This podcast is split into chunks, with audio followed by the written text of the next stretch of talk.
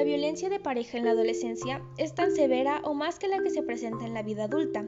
Por ello, es importante informar tanto a nuestros hijos, hijas, a nuestras madres, así como amigos o compañeros de este riesgo y ayudarles a construir relaciones basadas en la igualdad y el respeto. El primer paso en la prevención y protección es la información, y por ello, si alguno de ustedes se identifica con algunas de las características del ciclo de la violencia, el cual se divide en tres fases. La primera fase es la de acumulación de tensiones, agresiones verbales ocasionalmente acompañadas de agresiones físicas moderadas, restricción de recursos, humillaciones y vejaciones, chantaje, cuestionamientos o control de actividades, celos excesivos, etc.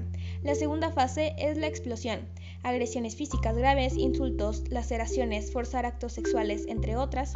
Y la última, que es la tercera denominada luna de miel, sentimientos de culpa, arrepentimiento por las agresiones, promesas de no volverlo a hacer, manipulación, perdón, entre otras. Eh, como decía, si usted se identifica con alguna de estas características, lo mejor es acudir a la gente del Ministerio Público y buscar ayuda.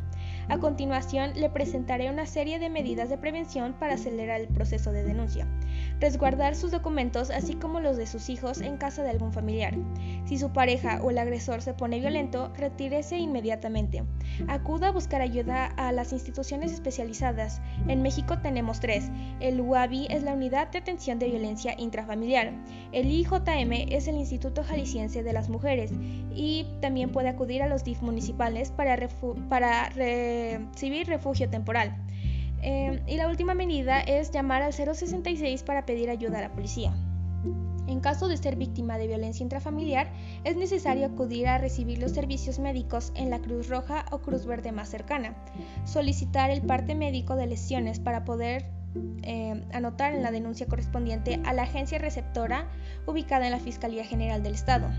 Y en caso de abuso sexual se necesita acudir a denunciar en el mismo domicilio.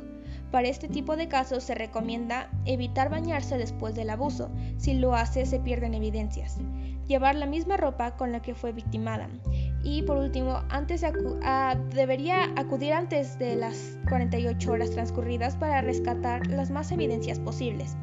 Espero que nunca tengan que usar esta información, sin embargo, más vale prevenir que lamentar.